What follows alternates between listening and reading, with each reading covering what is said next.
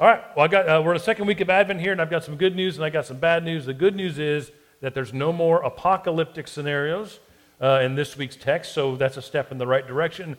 The bad news is that this is the John the Baptist week, which means we're heading to the desert, to the wilderness, uh, which is not necessarily the best setting for like the Yuletide season, but alas, we are Mississippians, and we know nothing if not sweating on Christmas, so we should be okay in the desert, I think. Doesn't mean we're not going to wear our sweaters because uh, they're new and we want to bring them out. Even if it is too hot for them, we will wear them because it's the principle of the matter, uh, not the practicality of the temperature. So, uh, the second week of Advent leans heavily into the theme of preparation of what John the Baptist's role was in preparing things for Christ. And so, um, John's functional purpose uh, in Mark and in the Gospels is to, uh, or in Mark particularly, John's purpose is to literally begin the good news. Right? Mark doesn't have a birth narrative. There is no stable or shepherds or any of those kind of things in Mark. This is what Mark says is the beginning of the good news, and that is John the Baptist preparing the way. And so uh, we're going to read Mark 1 1 through 8, uh, and then we're going to get into um, what is going to be a very old school sermon in some ways. I'm a little bit honestly proud of, to be honest with you. So, uh, Mark 1 1 through 8 says this In the beginning, uh, or the beginning of the good news of Jesus Christ as it is written in the prophet Isaiah See, I am sending my messenger ahead of you who will prepare your way, a voice of one crying out in the wilderness Prepare the way of the Lord, make his path straight. So John the Baptizer appeared in the wilderness, proclaiming a baptism of repentance for the forgiveness of sins. And the whole Judean region and all the people of Jerusalem were going out to him and were baptized by him in the river Jordan, confessing their sins. Now, John was clothed with camel's hair and with a leather belt around his waist, and he ate locusts and wild honey. He proclaimed, The one who is more powerful than I is coming after me. I am not worthy to stoop down and untie the strap of his sandals. I have baptized you with water, but he will baptize you with the Holy Spirit. The Word of God in Scripture for the Word of God among us, for the Word of God within us. Thanks be to God. So there is a lot going on in this text. Uh, there's multiple sermons happening here. And if you begin to drill down into the Greek, uh, there's a whole lot happening just in these first couple verses. Uh, in fact, in, uh, in, in, if you have one of those Bibles that has like footnotes and little commentaries on it, uh, you'll probably notice that just the first few lines have got four or five or six different little footnotes for you to refer to to different like words and things that are going on here. There is a lot happening. Um, Mark is utilizing a whole bunch of very specific terms here, right? Terms identified with Roman culture and Roman empire building and Israel's history. There's all this stuff is getting all mushed together in this place. Uh, the, the good news, uh, euangelion, I think is how you say it. I always mess it up. The Greek, that work? Did I, did I get a thumbs up from a seminarian? All right. I'm feeling real good now. That's, that's a seminarian amen right there. Um, so, And, uh, and it, it, it is the good news. Now, normally, what that term was usually used, we think of it in very spiritual terms in regards to the, the Judeo Christian history. What that actually meant, that was a thing that Romans used to do. The Romans used to come in after they conquered a people, they would have a euangelion, they would have announced the good news of the expansion of their kingdom, right? So there was uh, usually Israel's on the wrong side of the good news because if something's being announced about good news against them, that means they're conquered, right? Uh, or the, the kingdom that, has, that is oppressing them is spreading. And so they, Mark kind of grabs that term and, and, utilizes it. And then Son of God is what they refer to the emperors as, right? And so he steals that term as well. And then you have all this different uh, parts of the Israeli history going on here. You have, honestly, it says Isaiah here, but there's actually two different Old Testament passages mushed together here and just kind of used as one. And then you, and so you have that tie back into the, Israel's own history. And then you have this entire scene that reflects Exodus, right? Uh, God's people being saved through the water and into the desert to be formed into something new. There is all kinds of things that Mark is reaching and grabbing from all kinds of places to create something here, to talk about basically this, uh, this new thing that's happening. In fact, even John's strange clothing and cringeworthy diet connect him to Old Testament stories of Elijah and tie him to Israel's past. So all these things meet together in John the Baptist. And the image I've always liked about what John the Baptist is doing here is like uh, that of a playground swing. And on a playground swing, uh, this is something all of us, if you've had kids, have tried to fig- help your kids to figure out. The way you make a swing move is you lean back and you kick forward at the same time, right? and then you lean forward and you kick back. And so you're really kind of going two directions at once in order to create movement. And that's what John is doing here. He is reaching back into the past and he is kicking forward into what God has next at the same time. And so he's creating that momentum of connecting to history and reaching forward to what God is up to now, right? John embodies all of these things in the biblical narrative. And Mark begins the gospel, again, not with a manger, but with a clear signal that the good news starts with this signal of a new kingdom, a new kind of world. Reimagining the terms that are used to oppress us, reimagining, incorporating the history of salvation into whatever new salvation God is doing. Man, that'll preach. I could make two or three sermons out of those things, right? And I kind of started down that path this week, but I don't think I want to get into those details this time because as I was studying this passage this week, I was struck more by the forest than the trees. I kind of wanted to step back and take a larger, uh, wide angle view of everything. I just found myself really interested in those who made the trip to see and hear and follow John because it was no small thing, right?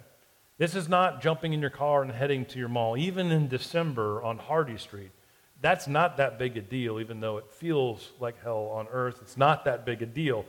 We are talking about a serious commitment here. A commitment to walk a lot of miles. And every, everything I tried to find to pin down an exact distance doesn't work. They're not sure exactly where he was at. Some say one day's walk, some day seven or eight or 60 miles, or, you know, there's all kinds of theories about it. But it is outside of town, it is out in the desert, it is away from the world as you know it, right? All to go and see and hear someone who's preaching repentance which is not exactly the most heartwarming and fuzzy thing that people flock to hear. Right? He's not tickling the ears of people by telling them what they want to hear. He's asking them to repent, to turn from one thing to another. They're just coming out and they're going all this distance so they get to confess their sins, right? This doesn't sound like an attractional event at all. All of this to see a bug eater who's going to ask you to get baptized in the river and then walk home wet. Something is going on here, right? We don't know much specifically about those who walked and committed to this and listened and responded to John about those individuals. We don't know much about them. We know Jesus does it himself later on. But we don't know much about these folks. But we can be certain about something. We can look at all this and realize that they obviously, these people obviously were ready for something, anything different. They were ready for a change.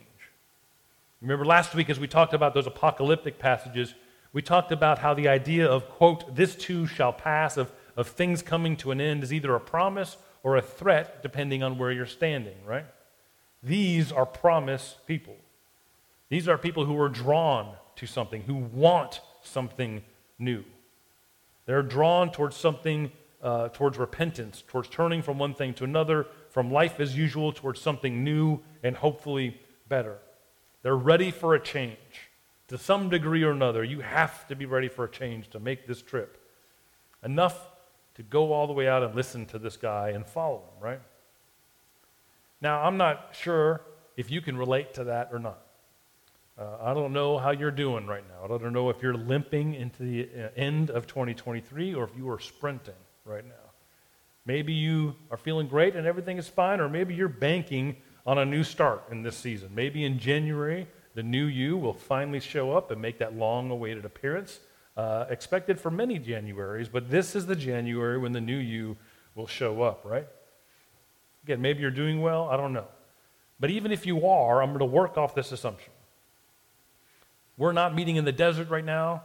It was not many days' journey by foot, but you are here. And if you're here, I'm going to work off the idea that you are at least a little bit interested in kicking into what God has next, right?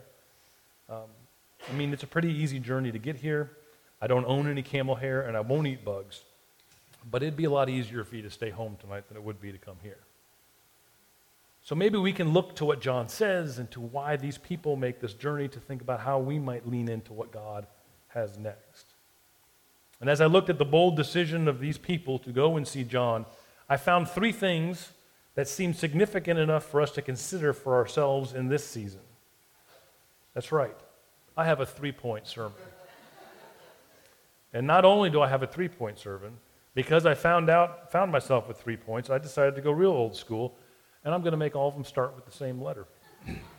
that is a preaching home run for those of you keeping track at home, and you're welcome. It's a Christmas miracle from Michael Dixon.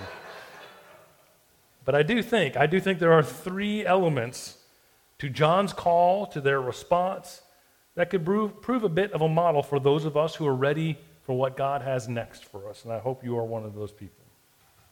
First thing, the first path towards preparing for what comes next that I think John offers is interruption, which starts with an I. There's going to be three I's in Advent this year, just so you know. The first path towards preparing what, com- what comes next that John offers is interruption.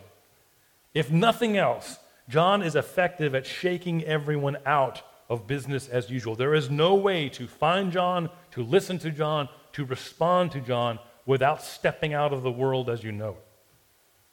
Sometimes the best thing that can happen to us is get us is something that gets us outside of our normal lives, right? Uh, having grown up in the church, and I know a lot of you did, I think this is probably one of the main reasons people benefit from so, so much from things like mission trips, right?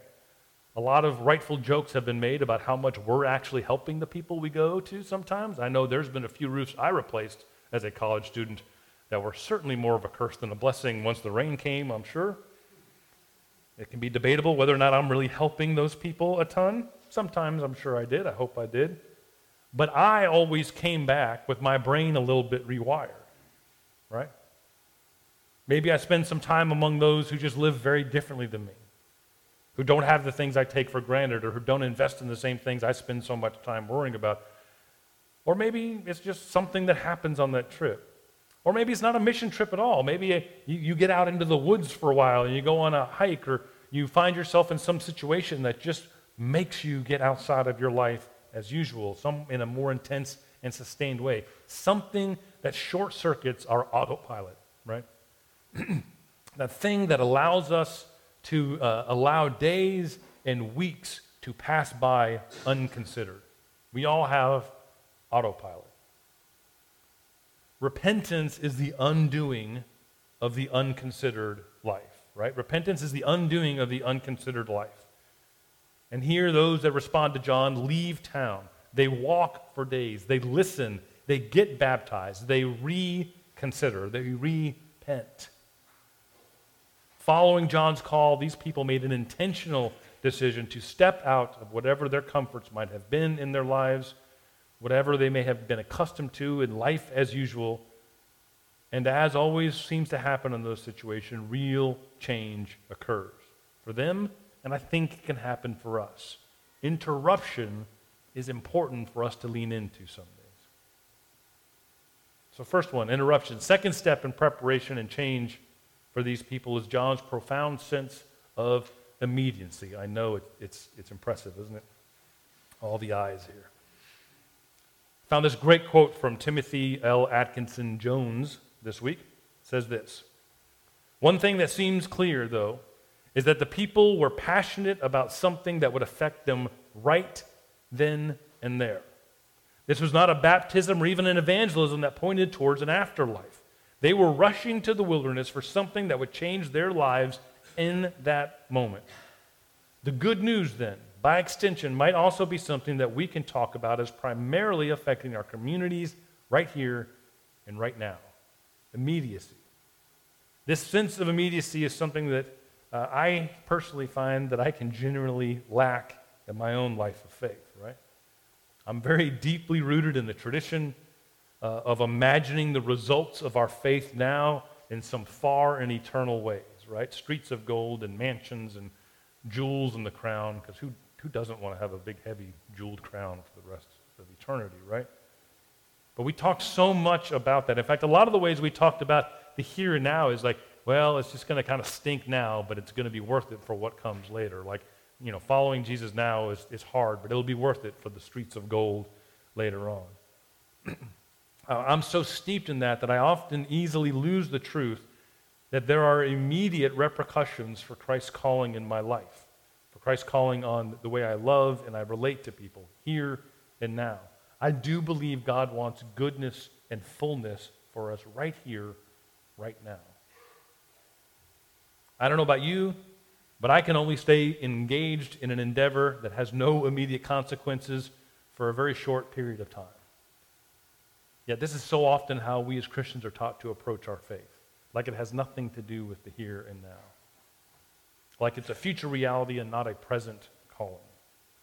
But our faith is about life change, it is about the here and now, it is in this moment.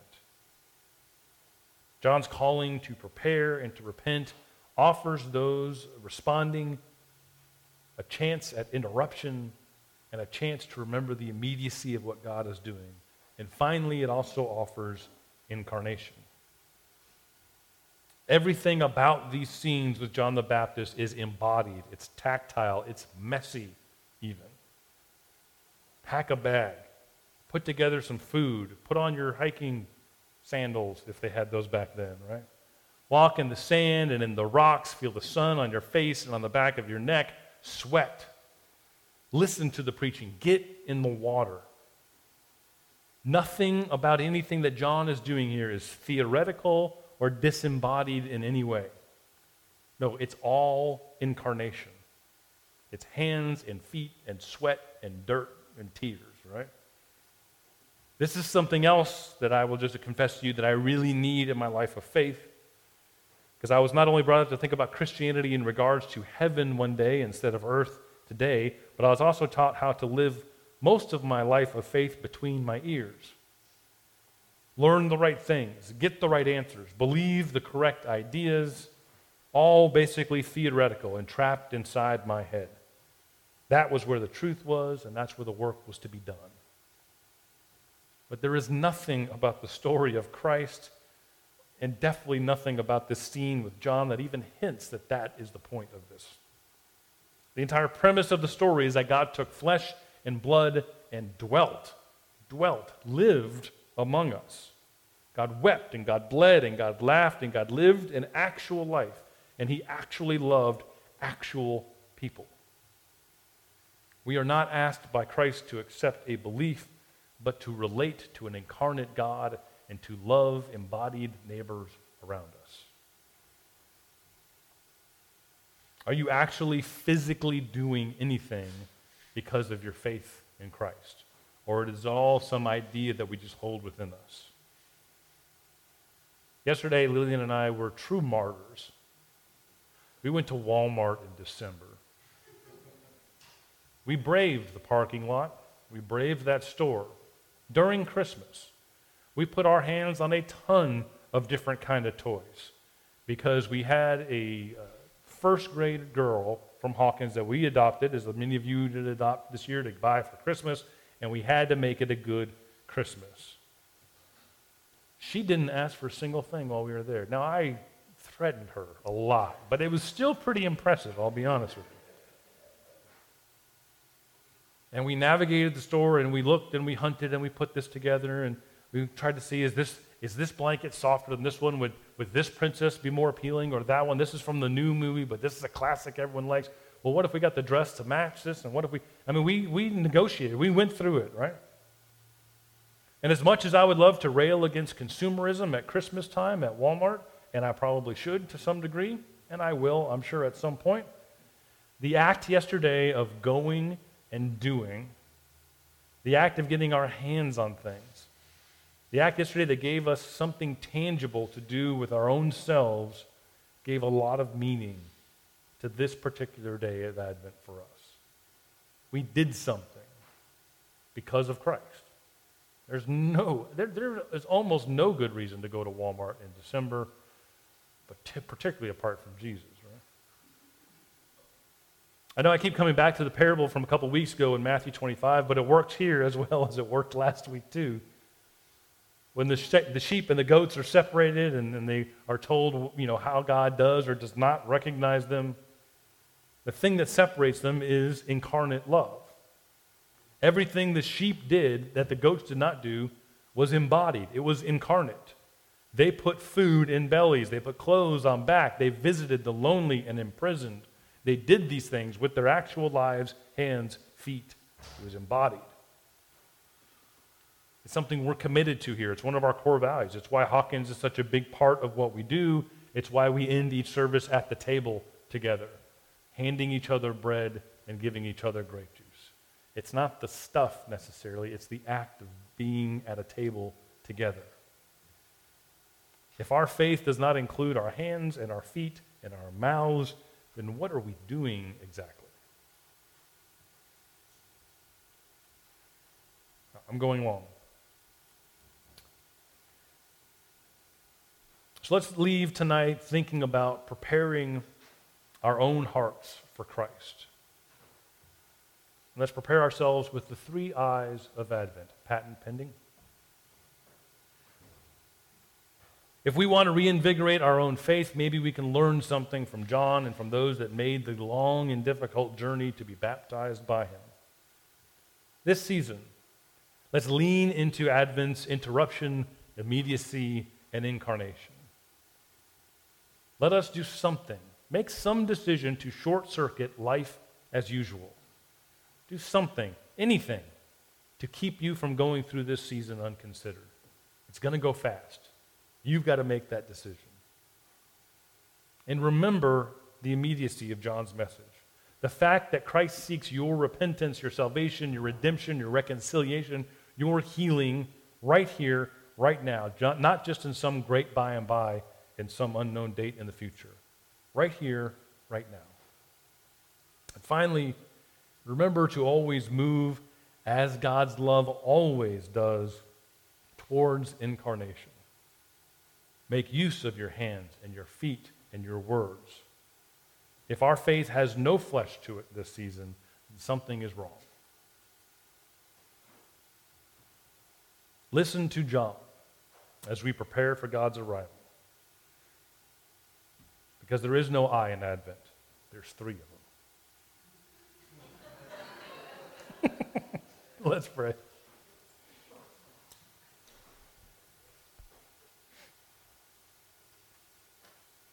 God, we are grateful. We are grateful that we don't um, gather together, we don't read your scriptures, we don't study and sing and serve together. We don't do all of this for some theoretical idea. We are thankful that you are a God who is with us, that you are a God who took flesh and blood and dwelt among us. You are a God who seeks to change our world here and now. That you are a God who does not want us to live an unconsidered life, but wants to imbue every part, even the most common parts of our life, with meaning and with your love. God, may we pay attention uh, to the beginning of the good news, to the preparation that comes before the arrival of God incarnate. May we, like the people who went out to the desert to listen and be baptized by John, open ourselves up to these ideas. May we step outside of life as usual. May we remember the immediacy of what you are trying to do and may we always have a faith that becomes incarnate in this world. God, we are thankful that you are a God who is with us and you are a God who is not done with us. We do love you, and we ask all these things in your name. Amen.